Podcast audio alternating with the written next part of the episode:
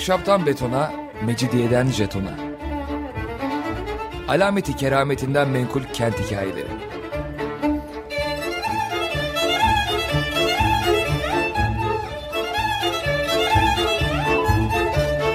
Hazırlayan ve sunan Pınar Erkan.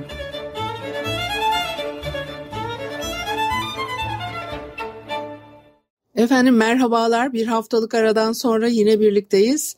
95.0 frekanslı açık radyoda ahşaptan betona, mecidiyeden jetona tam şu anda başlamış bulunmakta. Anlatıcınız ben Pınar Erkan. Elektronik posta adresim pinarerkan.yahoo.co.uk Bugün programımızda neler var? Sultan Reşat zamanında devlet katında bazı ilişkiler e, ve e, olanlarla ilgili e, öğrendiklerimi sizinle biraz paylaşmak istiyorum. E, Lütfi Simavi e, Sultan Reşat zamanında ikinci Tanzimat döneminin saray başmabencisi olarak görevlendiriliyor. E, gözlemleri var. Simavi ailesi Türk basın tarihinde e, önemli bir aile. Lütfi Simavi Bey de galiba bu ailenin ilk e, yazarı. E, Vahdettin döneminde de başmabeyinci olarak e, görevlendirilmiş. E, kon, başkonsolosluk görevi üstlenmiş, e, yurt dışında yaşamış. Uzun yıllar geri döndükten sonra da veya işte e, e, bu, bu görevlere gönderiliyorlar sonra ülkeye çağrılıyorlar sonra bir daha gönderiliyorlar filan ya. O arada Gene belki böyle bir görev beklerken baş mabeyinci e, olarak e, görev veriliyor kendisine. Bu sefer bu görev çok da istemiyor. E, kendisinin çok uygun olmadığını e, düşünüyor fakat elbette e, kabul etmiş ve ondan sonra da ilginç gözlemleri var. Neler oluyor? E, bir e, başkonsolos e, nasıl e, göreve gidiyor? E, Sultan Reşat e, zamanında göreve gelmesinden 30 yıl kadar önce Petersburg elçiliği müsteşarlığına tayin olmuş. Diyor ki bu şehirde eskiden elçilik yapmış, sonraları Mabeyni Hümayun'da işinin ne olduğunu pek de e, bilmediğim bir görevde bir çeşit kıza çekilmiş şekilde çalışan baba dostumuz Müşir Şakir Paşa bana bir tavsiyede bulunmuştu. Yola çıkmadan önce saraya gidip padişaha teşekkür ve veda et. E, İstanbul'dan ayrılacağı gün e, e, saraya gidiyor. Başmabeyinci Hacı Ali Paşa'nın yanına çıkıyor. Teşekkür ve veda için geldiğini iletmesini istiyor padişaha. Hacı Ali Paşa da çıkmış padişahın huzuruna o geri dönmüş ay unuttum söylemeyi demiş.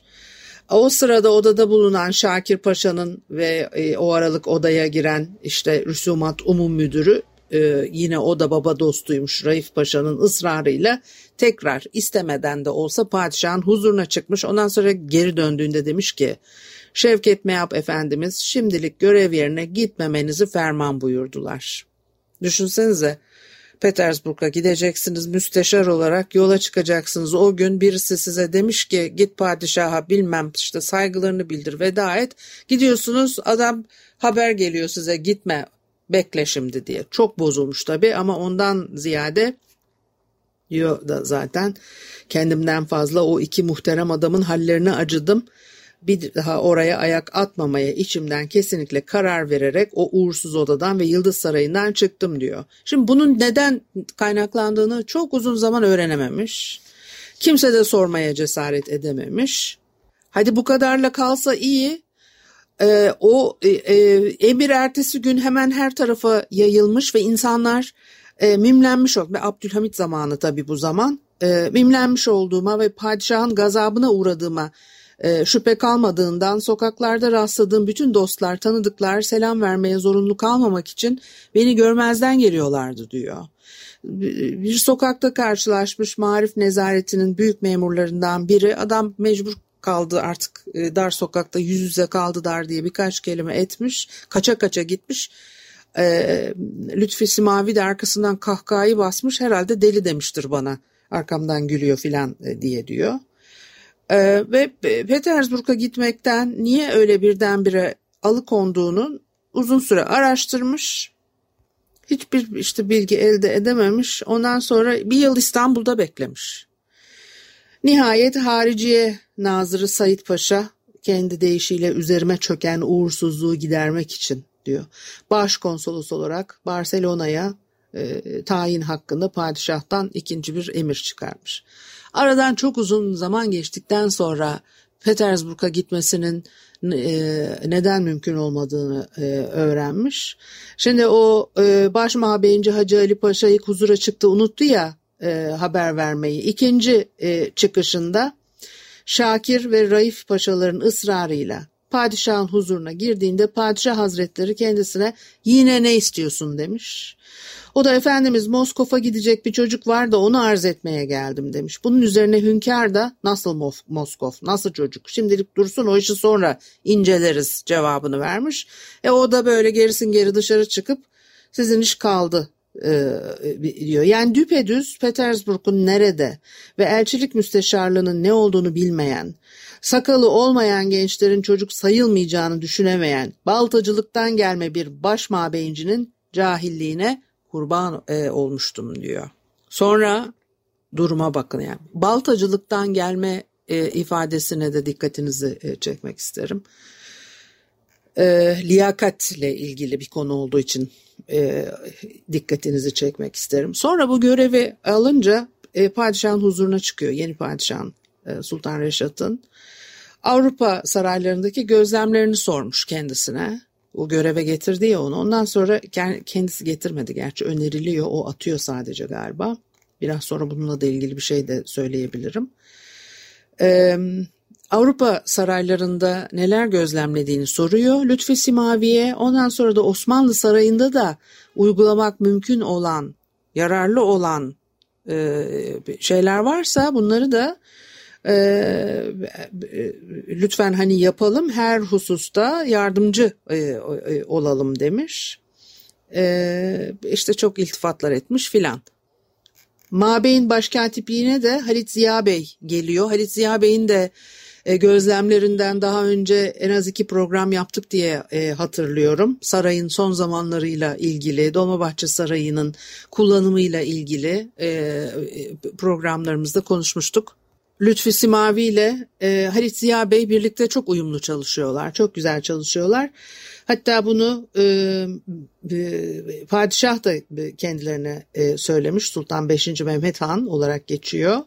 İkisine dönmüş demiş ki baş mabeyinci ile baş katibin aralarının açık olması bizim saraylarımızın geleneklerindendir. Siz neyi anlaşıyorsunuz demiş. Halit Ziya Bey de Efendimiz baş mabeyinci kulunuzla biz iki kardeş gibiyiz diye yanıt vermiş. Bunun üzerine de padişah demiş ki kardeş gibi olmayın dost gibi olun. Sonra da açıklamış neden böyle söylediğini. Sultan Murat'la e, pek sevişirlermiş fakat öteki kardeşi Sultan Hamit'le yıldızlarının bir türlü barışmadığını söylemiş. Ve e, Sultan Hamit şehzadeliği yıllarında Sultan Abdülaziz ile o zamanki veliaht Murat Efendi'nin aralarını bozmaya çok çalışırmış. E, Sultan e, e, Mehmet 5. Mehmet Reşat anlatıyor bunu. E, bir gün Şehzade Hamit Efendi kendisini ziyarete e, gelmiş. E, o da abine e, nar şurubu ikram etmiş. Bu şuruptan midesi bozulmuş Hamid Efendi'nin o zaman ve e, işte şurada burada kardeşimin evinde içtiğim nar şurubundan zehirlendim diye konuşmalar bile yapmış. E, bunu örnek hani göstererek e, söylüyor. E, e, kardeşler birbirleriyle ilgili böyle kötü konuşmalar e, yapabiliyorlar, anlaşamabiliyor, anlaşamayabiliyorlar. Siz kardeş gibi olmayın, dost olun diye. Biraz hızlı gidiyorum belki hani yetiştireyim diye bütün planladığım hikayelerin hepsini aktarabileyim diye. Şimdi padişahın tahta çıkışından üç gün sonra işte bir şey arz edecekti. Huzura çıkmış Lütfi Simavi. Padişah ev sapçıbaşı Sabit Bey ile konuşuyormuş ve ona son sözünü duymuş içeri girdiği zaman Lütfi Simavi. Söylediğim gibi bu işi baş mabeyinci Bey ile birlikte düzenleyiniz demiş çıkmış. Ondan sonra işte ikisi e, yalnız kalıyorlar. Sabit Bey elinde bir defter liste onu göstermiş Lütfi Simavi'ye. Listenin en başında da Lütfi Simavi'nin adı karşısında da 150 altın yazılı. Ondan sonra başka arkadaşların görevli kişilerin isimleri karşılarındaki yerlerde de mevkilerine göre bazı rakamlar yazılı. Lütfi Simavi hiçbir şey anlamamış nedir bu diye e, Sabit Bey'e sormuş. O da demiş ki Şevket Mahp Efendimiz culus hediyesi verilmesini ferman buyurdular. Zat halinizle birlikte kimlere ne miktar para verileceğini biz tespit edeceğiz. Deftere yazılmış para miktarlarını uygun bulduğunuz taksitte, e, taksitte değil takdirde e, bunun olduğu gibi kalmasını padişah emir buyurdular demiş. Şimdi o evsapçı başılık padişahların saray içi e, giyim kuşam işlerine bakan ve e, sarayda önemli yerleri bulunan bir memurluk. E, bu görev daha çok sembolik bir nitelik bulunan bir ünvan haline gelmiş son zamanlarda. Padişahın en çok sevip güvendiği kişi de bu göreve getirilirmiş. Şimdi Lütfi Simavi yorum yapıyor diyor ki Abdülhamit zamanında yersiz israfları ve bazı saray memurlarına verilen lüzumsuz ihsanları halk unutmuş değildi diyor. Şimdi bütün bunlar herkesin ağzında daha da büyütülerek dolaşıyor. Gazete sütunlarında geniş yer alıyormuş. E, durum böyleyken bir meşrutiyet dönemi padişahının Culusiye adı altında şuna buna hediyeler vermek istemesi bana çok garip geldi diyor. E, dostlara, düşmanlara, yabancılara yaptığımız konuşmalarda durmadan hep vatan, millet sevgisinden, namustan, yurt meselelerinden söz ederken hizmetine daha yeni girmiş olduğum bir padişahtan culus bahşişi almak bana pek çirkin geldi diyor. Ondan sonra dönmüş Sabit Bey'e demiş ki siz padişahın eski bir adamısınız. Yıllardır böyle bir günü onun tahta çıkmasını bekliyordunuz. Bundan dolayı padişahın size ve arkadaşlarına culus hediyesi vermesini ben normal bir olarak, bir olay olarak karşılarım. Bana gelince her şeyden önce ben padişahı henüz son bir iki gün içinde gördüm. Kendilerine henüz belli başlı hiçbir hizmetim, emeğim de geçmiş değildir. İkinci olarak bildiğiniz gibi yeni başmabeyinci ve başkatibi padişah değil hükümet tayin edip bunları padişaha arz ediyor. Hatta maaşlarımız da öteki devlet memurları gibi maliye tarafından verilecektir. İşte bütün bu sebeplerden dolayı ben kendi hesabıma Culus hediyesi diye bir şey kabul edemem. Bu sözlerime uygun bir şekilde padişaha arz ediniz dedim diyor. Bu davranışından padişah gücenmiş. Bunu da daha sonra anlamış. Bir ara verelim devam edelim. Efendim Açık Radyo'da ahşaptan betona, mecidiyeden jetona devam ediyor. Haliyle Pınar Erkan'ı dinlemektesiniz. Ee, Lütfi Simavi'nin e, Sultan Reşat e, döneminde gözlemlerinden, Saray'daki ilişkilerden e, söz ediyorduk. Şimdi Sultan Reşat işte başa geçiyor ve baş mabeyinci olarak Lütfi Simavi de görev alıyor. Baş mabeyinci ne demek? Mabeyinci saray sözcüsü gibi bir şey. Baş mabeyinci saray sözcüsü. Ee, bütün e, sarayla, padişahla dışarısı arasındaki iletişim ilişkileri e, sağlıyor. Ee, e, sarayda tabildot usulüne geçmişler bu sırada. Lütfi Simavi göreve başladıktan sonra. Şimdi diyor ki Sultan Abdülhamit zamanında sarayda her büyük memurun ayrıca bir sofrası vardı. Herkes kendi kendine yemek yiyor veya işte e, kendi odasında belki de bir sofra hazırlatıyor. istediği kişilerle bir araya gerek geliyor ve masraf yaratan bir durum. Dolayısıyla e, e, mabeyni hümayun memurlarının bir araya gelmemeleri e, hani niye bu böyle oluyor ve padişahın isteği de bu yöndeymiş. Bir araya gelmesinler, konuşmasınlar istiyor demek ki. Halit Ziya Bey ile birlikte saraya girer girmez tabildot usulünü başlatmışlar. Ee, e, bütün saray görevlileri, yaverler, katiplerle bir arada yemek yemeye başlamışlar. Hem büyük bir tasarruf sağlanmış bu şekilde hem ağız tadıyla medeni insanlara yakışan bir şekilde sofraya oturur olduk diyor. Saraydaki bütün e, görevlilerle yaygınlaştırdığımız bu güzel yolu harem ağalarına bir türlü kabul ettiremedik diyor. Mutfak görevlileri saray mutfağından aşırıp çeşitli yemekleri evlere satıyorlarmış. O dönemde çok yaygın olan bir şeymiş bu. Saray çevresindeki evlerde neredeyse yemek pişirme kalmamış. Çünkü oralara sürekli saraydan yemek gidiyor ama satılıyor. Yemek, aşçılar filan öyle anlıyorum. Ee, ve o, e, mutfakta çalışanlar satıyorlar bu yemekleri. Sultan Abdülmecit zamanında başlayan saray bütçesini büyük sarsıntılara uğratan bu çirkin hırsızlığa son vermek istiyorduk diyor. Onun için artık saraydan izinsiz hiçbir şey e, çıkarılmamasını kararlaştırmışlar. Tedbirler almışlar. Üç gün sonra sarayın bütün sofracı başlarının ortak imzasıyla bir dilekçe verilmiş. Padişahın özel sofracısının bu emre uymadığı ve eskiden olduğu gibi dışarıya yemek satmaya devam etti. Yani o işte aman kim dinleyecek bunu bu da gelir bu da geçer deyip bildiklerini okumaya e, devam ediyorlar belli ki. E, kendisine e, haber yollamış e, Lütfi Simavi bu işten vazgeçmesini bir daha böyle bir şey duyacak olursa saraydan kendisini kovduracağını bildirmiş ve sürekli de bunu takip etmiş. Nihayet uzun yıllardan beri kökleşmiş olan bu çirkin gidişin önünü aldık diyor. Ondan sonra başka bir takım değişikliklere de gidiyorlar.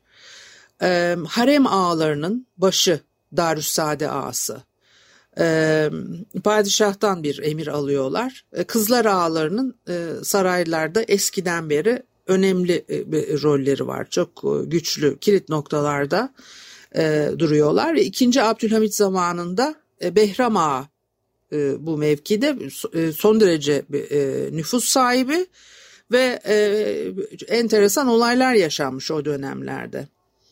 E, saraylarda hala harem ağlarının görevli bulunmalarının içinde bulunduğumuz uygarlık çağında hiç de hoş görülmeyeceğini kabul etmeyecek bir insan düşünemiyorum diyor e, Lütfi Simavi. Bahtsız bir takım e, siyahilerin barbarca bir operasyondan geçirilmeleri ise doğrudan doğruya insanlık için bir yüz karasıdır demiş.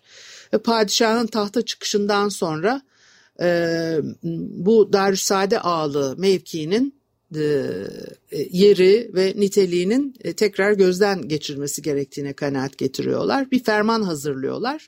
Bütün harem ağaları kendi dairelerinde toplamışlar. Padişahın fermanını başkatip Halit Ziya Bey tantanalı bir şekilde onların yüzlerine karşı okumuş. harem ağaları bütün ocak ağaları dolmuş yani içerisi ve fermanda Darüssade ağasının e, devletli statüsü kaldırılmış. Bundan böyle sadece inayetli lakabını taşıyacağı ve artık resmi törenlere katılamayacağı emrediliyormuş. İşin gerçek niteliğini kavrayamayan ağalar amirlerine yeni bir imtiyaz ihsan buyurulduğunu sanarak candan yürekten padişaha dualar ettiler diyor. Fakat sonra mesela bir bayramlaşma töreninde eskiden olduğu gibi üniformasını giyerek e, kızlar ağası sarayda e, pardon düzeltiyorum salonda yerini almış. Teşrifatçılar aracılığıyla orada yeri olmadığını ve salondan çıkmasını e, iletmiş kendisine Lütfi Mavi. Ama adam hiç oralı olmamış. Gidip yüzüne e, birebir kendisi bunu söylemek durumunda kalmış. Aynı hareketi ikinci bayramda e, denemiş. Kızlar ağası. Fakat söktüremeyeceğini anlayınca itaate mecbur kaldı diyor. Ondan sonra bir tören daha düzenlemişler. Ee, tahta çıkış töreni sırasında çeşitli nedenlerle orada bulunamayan devlet ileri gelenleri işte e, padişaha e, e, tebriklerini e, sunsunlar işte padişahla bir araya gelsinler filan diye 10 Mayıs 1909 tarihinde Dolmabahçe Sarayı'nın muayede salonunda gene bir kutlama e, töreni hazırlanmış. O muayede işte bayramlaşma e, salonu demek orası. Diyor ki zaman öyle bir zamandı ki aslında kolayca elde edilen meşrutiyette her gelen kendini o işte gizli ve önemli roller oynamış gibi göstermeye çalışıyordu.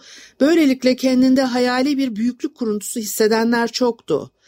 Çok özür diliyorum. Meşrutiyet demenin kanun devri demek olduğunu bir türlü anlayamayan sayısız kimseler akıllarına eseni yapmakta serbest oldukları kanaatindeydiler diyor.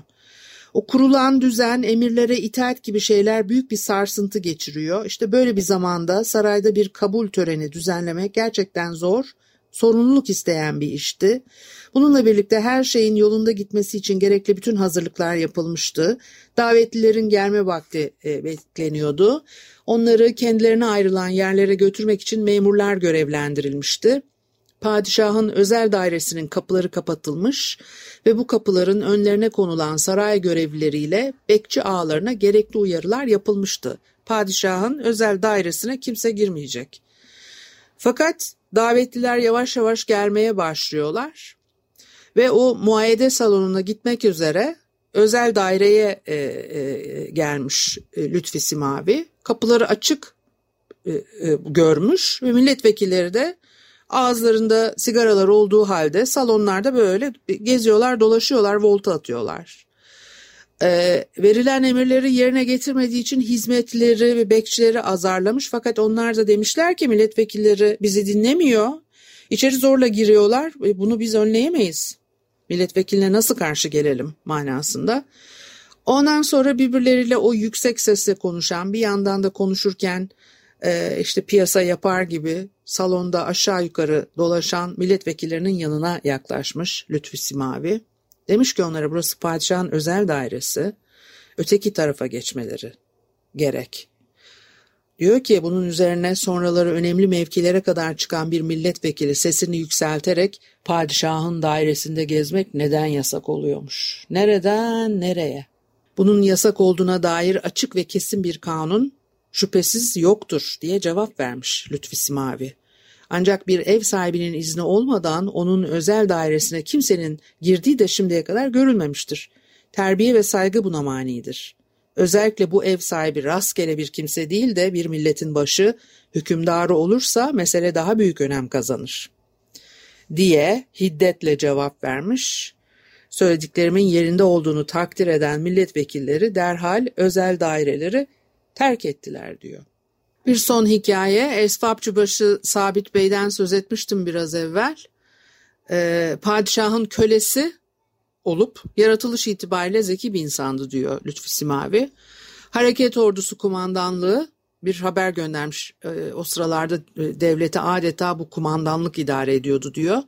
Bu adamın bir gün gelip sarayda nüfus kazanması ve bilmediği işlere parmak sokması ihtimalini göz önüne alarak kendisinin uygun bir memurluğa taşraya gönderilmesi konusunda. Hatta bu konuyu e, Lütfi Simavi ve Başkatip Halit Ziya Bey ile e, yeniden gözden geçirmek üzere Mahmut Muhtar Paşa e, Mabeyn Hümayun'a geliyor. Mahmut Muhtar Paşa hani şu e, Kadıköy tarafında e, Fener yoluyla Kuyubaşı arasında o meşhur köşkün ve bağların sahibi. Çok programlarda konuştuk Mahmut Muhtar Paşa'yı. E, Mahmut Şevket Paşa e, bu e, başka bir paşa bu hususta daha önce bizimle konuşmuştu diyor. Onu böyle bir tehlike olmadığını inandırmıştık. Bu defa Mahmut Muhtar Paşa'ya da aynı şeyleri söyledik. Biz ikimiz sarayda bulundukça bir kamarilla meydana getirilmesinin imkansız olduğunu kesinlikle bildirdik. Kamarilla dediği şey de İspanyolca. Demek ki o zamanlarda kullanılan bir tabirmiş bu. Hükümdar üzerinde nüfuzu bulunan ve memleketin idaresine yerli yersiz karışan e, Nedimler kölelerin bütününe verilen bir e, isimmiş bu. Ee, ve işte bazı yakın adamlarının Selanik'e gönderilmesinden dolayı e, padişahın zaten kalbi kırılmış bir de bu adamı da gönderirsek e, fazla olacak diye Sabit Bey'in e, zaten bu karakterde bir adam olmadığını adeta bir incili çavuş gibi padişahı şakalarıyla eğlendirdiğini ileri sürerek adamcağızın sarayda kalmasını sağlamayı başardık diyor. Bu haftada bu kadar olsun. Haftaya görüşene kadar hoşçakalın.